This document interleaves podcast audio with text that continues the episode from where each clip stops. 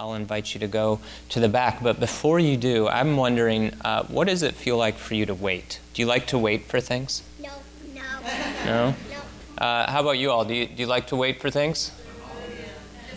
Yeah, it depends. Uh, yeah, I, I mean, for most of us, if we want something, we want it, right? We, we don't like waiting. And this morning, we're going to look at a story, uh, and it's about Zechariah and Elizabeth, this couple who are married, and they've been waiting for something for a very, very long time. Called waiting for Jesus to be born. Waiting for Jesus to be born, but you know what they were waiting for? A child? They were waiting for their own baby. Uh, they were hoping to have a baby. Um, so I want to read something. We're going to light an Advent candle and pray for our preparation for the Christ child, that we will look outward in love and look forward in hope. Living Christ, light of the world, give us the warmth of your love. Living God, come to our world.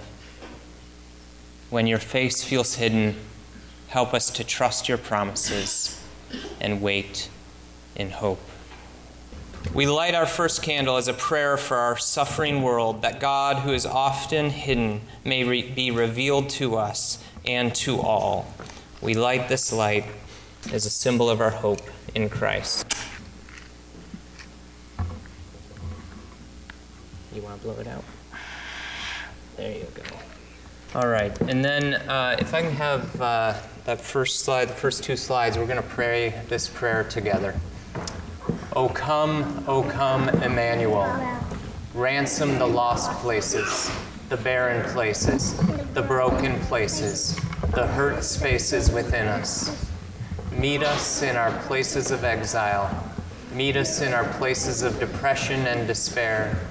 Come to us in our grief. Speak to our deepest longings and give us a word of hope. Amen. And uh, Zoya, will you come forward?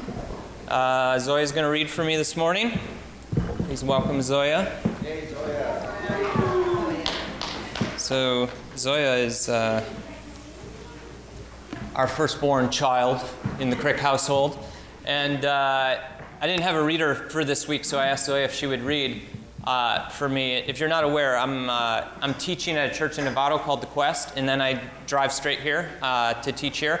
And so Zoya was all in for reading at Bay Marin, but not so up for getting up early uh, to read at The Quest. But labor of love, she sacrificed. She did it. So we are going to uh, explore this story now. We're looking at the Gospel of Luke, chapter 1. And uh, Luke's Gospel, like the other three Gospels, are written to tell us the story of Jesus' life, uh, why Jesus came in our midst, this beautiful life Jesus lived, his death on the cross for our sake and the sake of the world, and, and the power of his resurrection. Uh, and so Luke wants to tell us this story about Jesus. Uh, but it's like a it's a lead in he gives us because he doesn't even mention Jesus for the first 30 verses. And we're going to look at this story that comes leading up to the story of Jesus. It's the story of Elizabeth and her husband Zechariah. And we're going to jump in in verse 5. In the time of Herod, king of Judea, there was a priest named Zechariah who is who belonged to the priestly division of Abijah. His wife Elizabeth was also a descendant of Aaron. Okay, so Luke's giving us a little background on Elizabeth and Zechariah. Uh, they both come from a priestly line. And so Zechariah is of the division of Abijah. So there were 70 priests in Jerusalem that served in Jerusalem, but then there were other priests that were scattered all throughout the Judean country uh, in different villages and towns and cities. And so uh, Zechariah is one of those priests, and he'll go to Jerusalem twice a year for uh, his time to serve there and for major holidays and feasts. But the rest of the time, he's not in Jerusalem. His division is, as Luke says, the division of Abijah. Uh, now, Elizabeth is a descendant of Aaron, and Aaron was the first priest ever in the history of Israel. And so this is a rich priestly family. And uh, Zechariah is a priest. Do you know why he's a priest? Because his father was a priest, and his grandfather was a priest, and his great grandfather was a priest, and his great great grandfather was a priest. So, uh, in, in this culture, as a son, you do what your father did. And if you're born into a priestly family, you become a priest. So, Zechariah, you're a priest, whether you like it or not, pal. Uh, you become a priest, and this is what Zechariah is. He's a priest. Both of them were righteous in the sight of God, observing all the Lord's commands and decrees blamelessly. Okay, some words to pay attention to here about Zechariah and Elizabeth. They were righteous. Uh, this means they lived right lives before God. Uh, they were in right relationship with God, with others, with themselves, with the planet God entrusted us with. They lived well in all the relationships, and these relationships flourished in their lives. Uh, says they observed all the decrees. They, they were observant Jews. They faithfully practiced Sabbath. They faithfully obeyed the other commands. They, they were faithful to these historic Jewish laws that God had given to the people. And then the text says that they were blameless. Now, uh, I don't think that this means that uh, they never did anything wrong. Uh, I don't think it means that they uh, never said something that they maybe didn't necessarily mean or that they uh, never did something that they later regretted. It, it simply means that their lives were oriented towards God. And when they acted, when they spoke, their desire, their heart was to do the Lord's will, to live as God invited them to live. They were faithful people. Uh, who are Elizabeth and Zechariah? Uh, they're good people. You know these kind of people, right? Uh, you, you, think of someone, you say, those are good people. Good people. I, I, I, know, think of Larry and Susanna Beck, and I say, those are good people. They're good people. I agree. Uh, hey, Barry agrees. So, amen. Uh, sorry, I just called you out. I don't know. Uh, let's continue. But they were childless because okay. Elizabeth. Does this does this bother you? They're good people, but they're childless. Uh, they weren't able to have children. Now, in our day and age, we understand uh, the biology and the science behind infertility. We understand the many problems that can come with uh, desiring and longing and attempting to have children and that not happening. Uh, in the first century, they didn't understand that. In the first century, uh, there was a sense of shame that you lived with if you did not have children. Uh, there was this sense of you, you must have done something that has offended God. And what has Luke just told us? Man, these people are good people. They're righteous. They're blameless. They're observant. Uh, d- does this bother you? I wonder if it bothered them. Uh, I want to invite us to just imagine ourselves in this story. Imagine yourself as Elizabeth or as Zechariah. What, what are you feeling? What are you thinking? Uh, what are you experiencing? Uh, I'm sure they had a whole wave of emotions. In their culture, they, they were probably married as teenagers, and you would start having children right away. And their childhood friends are having children, and they're not. And they're into their 20s, and then 30s, and then 40s, and still no children. I, I wonder uh, what wave of emotions they are experiencing and feeling. The text tells us now that they are very old. We don't know how old, uh, but that they're old. They're, they're past childbearing years. Uh, ha- have you ever longed for something so deeply? Have you ever waited for something for so long? Maybe right now you're waiting for something. You're longing for a relationship to be restored. You're longing and desiring and waiting for God to show up in some capacity. Uh, maybe you're just simply waiting for God to show up. and you feel like God is absent in your life right now. I, I wonder if Elizabeth and uh, Zechariah felt this way. Uh, my wife and I know this longing. We, we waited for this one for nine years. Nine years. And then you came. Here you are, right here. Uh, so, some people long and wait and, and never experience uh, the coming of what they're longing or waiting for. I, I wonder how Elizabeth is feeling after all these years. I, I wonder how Zechariah must feel. Elizabeth was not able to conceive, and they were both very old. Once, when Zechariah's division was on duty, he was serving as a priest before God. He was chosen by lot, according to the custom of the priesthood, to go into the temple of the Lord and burn incense. And when the time came for the burning of incense came, all the assembled worshippers were praying outside. Okay, uh, if I can have the next slide. So, this is an artist's rendition of the temple. And so, uh, imagine all these people outside the temple, and, and they are worshiping God. And uh, Zechariah is chosen by Lot. This was a huge honor to get to go into the temple, to be the priest, to go into the temple and to light the incense, uh, to go in on behalf of all the people who are praying and worshiping outside. Now, I, w- I want to draw your attention to that fortress with the four towers to the right of the temple. This was built by Herod, who also completed the construction of the second temple. Uh, this fortress is a Roman fortress. And uh, the people of Israel are under Roman rule. They are, they are oppressed by the Romans, they are occupied by the Romans. And what they are praying for, and what they have been praying for for so long, is this long awaited one. Uh, talk about longing and waiting and desiring something new.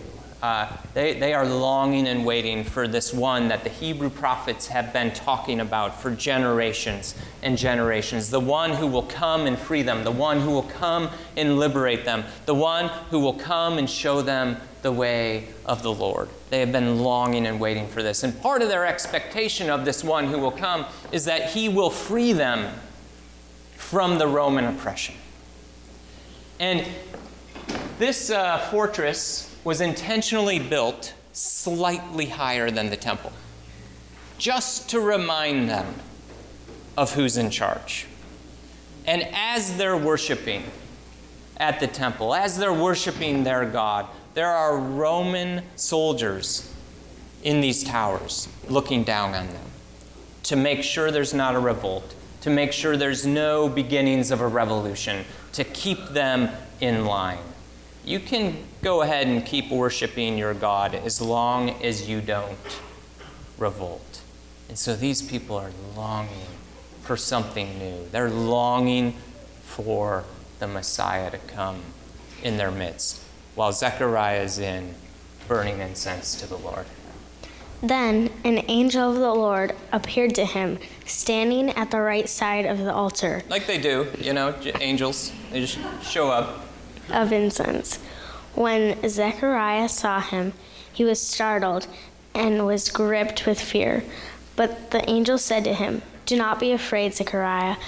Your prayer has been heard. Okay, uh, just side note, we've talked about this many times before. The command that is given more times than any other in Scripture is this one right here, what the angel just said to Zechariah. Do not be afraid. Do not fear. Uh, or as Jesus puts it, do not worry about tomorrow.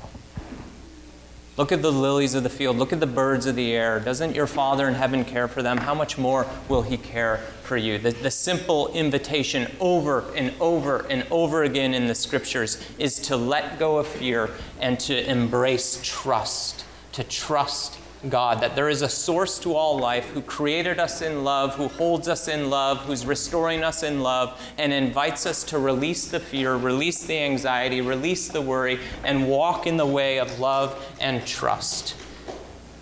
this creator of the universe simply invites us to trust him and that there is nothing to fear, that there is a way of life that can be free from anxiety, free from worry, and free from fear, and a way of life that embraces trust and the way of love. Your wife Elizabeth will bear you a son, and you are to call him John.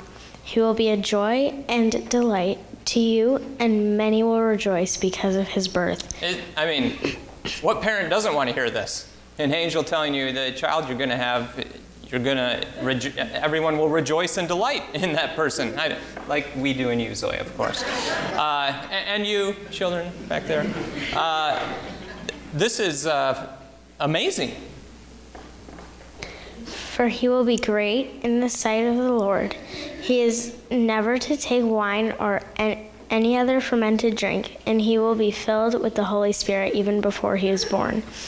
He will bring back many of the people of Israel to the Lord their God, and he will go on before the Lord in the spirit and power of Elijah to turn the hearts of the parents to their children and the disobedient to the wisdom of the righteous, to make ready a people prepared for the Lord. Okay.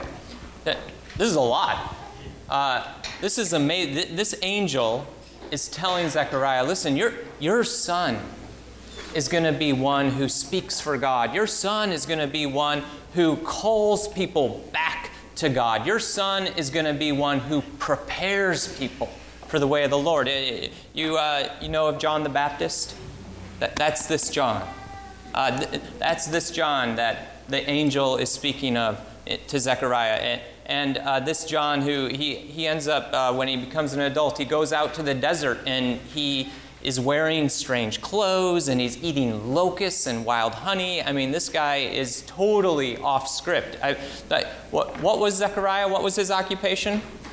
priest. What, what was his father's occupation? Priest. What was his grandfather's occupation? Priest. Yeah. Uh, what's John going to be? A prophet. He's going to break off. And I think part of what this angel is saying to Zechariah is uh, I want you to be okay with this. Your son's not going to be a priest, he's going to be a prophet. And he's going to prepare people for the way of the Lord. He's going to prepare people for the one who is coming, who will lead people back to God. And your son, John, is going to be a part of that movement of bringing people back to God, showing people the way they are intended to live. That's what your son's going to be. And of course, Zechariah just took this all in stride.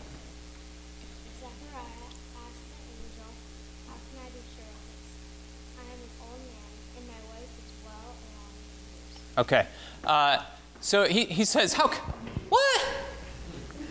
How can I be sure of this? Uh, I mean, look at me. I'm an old man. Have you seen my wife? Uh, she's well along in years. Uh, and, and, so he's just shocked. Uh, I don't know. How many of you have had an angel appear to you and, and told you that your wife uh, is going to give birth to a son well after childbearing years. Uh, the, the, Zechariah is just in, in, this moment of shock, experiencing this angel and what this angel has just told him that seems completely improbable. The angel said to him, I am Gabriel. I stand in the presence of God, and I have been sent to speak to you and, and to tell you this good news. And now you will be silent and not able to speak until the day this happens, because you did not believe my words, which will come true at their appointed time. Okay. Uh, I just, I mean, I imagine Gabriel, like, hand on the hip, finger wagging, like, I'm Gabriel, pal. I stand in the presence of the Lord. Uh, who do you think you are? Uh, you want a sign? I'll give you a sign. It's called lockjaw. You're not going to speak for the next nine months. Meanwhile, the people were waiting for Zechariah and wondering why he stayed in the temple so long. When he came out, he could not speak to them. they realized he had seen a vision, for he kept making signs to them, but remained unable to speak. Okay, so now they're just playing charades. So the, the people are wondering what takes so long. He finally comes out and he's trying to make signs to them, like uh, angel, barren wife, pregnant. Uh, When th- his time of service was completed, he returned home. After this, his wife Elizabeth became pregnant and for five months remained in seclusion. Okay. Uh, this is interesting to me. For five months, she remained in seclusion. Why? Uh, if you want to conceal a pregnancy, you, you wait till later in the pregnancy, unless maybe you're dealing with severe morning sickness. These are the early months of the pregnancy, and she stays in seclusion. I, I don't think she's trying to hide the pregnancy. Uh, I think something significant is going on inside Elizabeth. And I think the next verse gives us some hints as to what that is. For the Lord has done this for me, she said. In these days, he has shown his favor and taken away my disgrace among the people. Okay. The Lord has done this for me, and He has taken away my disgrace among the people. Uh, remember what we talked about that in the first century, if you don't have children, that there's kind of this sense, you, well, you must have done something. You must have offended God in some way. And Elizabeth is saying, God has taken that disgrace, that, that felt shame, has taken that away from me. And I wonder if for Elizabeth, this was a five month long prayer. Uh, Zechariah was silent for nine months. It seems Elizabeth joined him for five of those months. And I, I wonder this human speechlessness helps us hear God, especially when God is waking us up to something beyond the scope of our expectations or past experiences. I wonder for many of us what we're waiting for, what we're longing for. I wonder if God is inviting us to a space of silence and solitude and listening. Uh, because God sometimes speaks into the silence in such unexpected and surprising ways. Uh, are we open to the unexpected and the surprising? Uh, Zechariah and Elizabeth thought there's no way we can have children now. Uh, and Zechariah's expectation, if we do, and it's a son, he'll be a priest. They needed to be open to what God was doing. And they are. They're open to the unexpected. Uh, later, when John is born, uh, the, the people around are like, what, What's his name? And, and Elizabeth says, His name is John. And they're like, What? John? Shouldn't it be Zechariah? Uh, and, and Zechariah writes on a little chalkboard, His name is John. And shows it to him. They're like, What? His name is John. And then his mouth is open and he can talk again. Uh, nine months of silence. I wonder what that did for Zechariah. I, wonder what can happen in the silence when we wait on God for a word of hope, for something new and surprising and unexpected. Uh, I, I wonder how many of us here this morning need a fresh word of hope, uh, need to know God is present, God is real in our lives, and God is speaking a fresh word of hope in our midst. Uh, so, a couple of questions for us to consider. First, uh, where do you feel barren? Where in you, your life do you feel empty, feel lost, feel broken, feel heartache? And then in the midst of that, I wonder Where do you see hope? Where is God entering into the barrenness? Where is God entering into the brokenness? How is God speaking into your life? And if if this morning you just simply can't see it, I simply ask you to look around you because hope is sitting next to you. The resurrected Christ, the Spirit of God indwelling the person next to you. And sometimes what we need more than anything is another human being, one who bears the image of God, one who carries the Spirit of God to speak into our lives a word of hope, a word of healing, a word that it's going to be okay, that we're going to make it. Because incarnation is amongst us. Jesus is amongst us and with us and for us. Next slide. I believe that our lives are not destined to be barren. The experience of barrenness is always preparing us for God to break in in unexpected and surprising ways with a word of hope.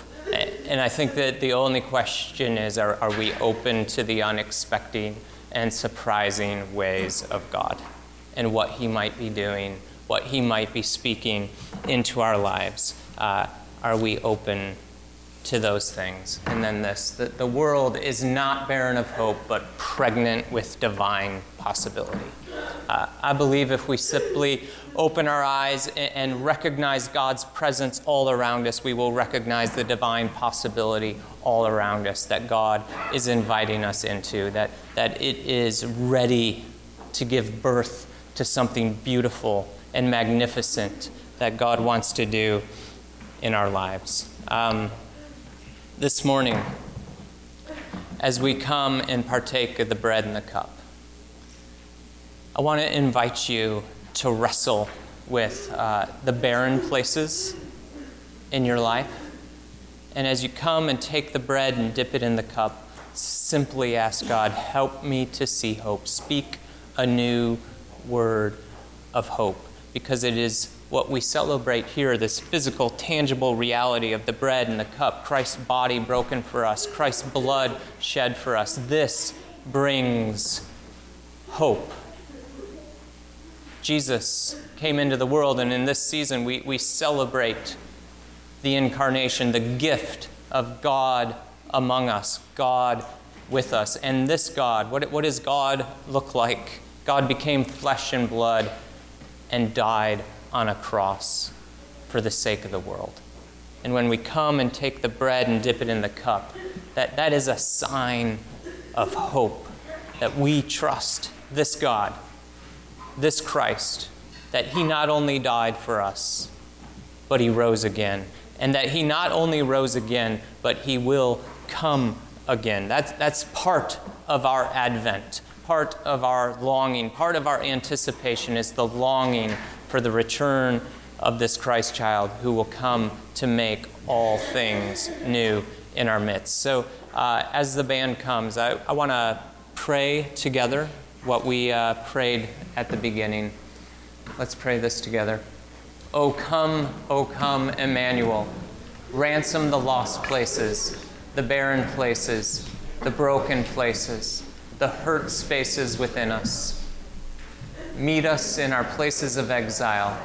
Meet us in our places of depression and despair. Come to us in our grief. Speak to our deepest longings and give us a word of hope. God, we are so grateful that you are present to us. God, I pray for each person here, wherever we find ourselves this morning. Whether in a season of life that feels really good and beautiful or, or a season of hurt and anguish. God, I pray that you will open us up and wake us up more and more to the divine possibility all around us. And God, we long for you this morning to speak a fresh word of hope into our lives. Come, Lord Jesus, and speak into our lives. And may we be bearers of that message of hope to the world. In the name of Jesus, everyone said, Amen.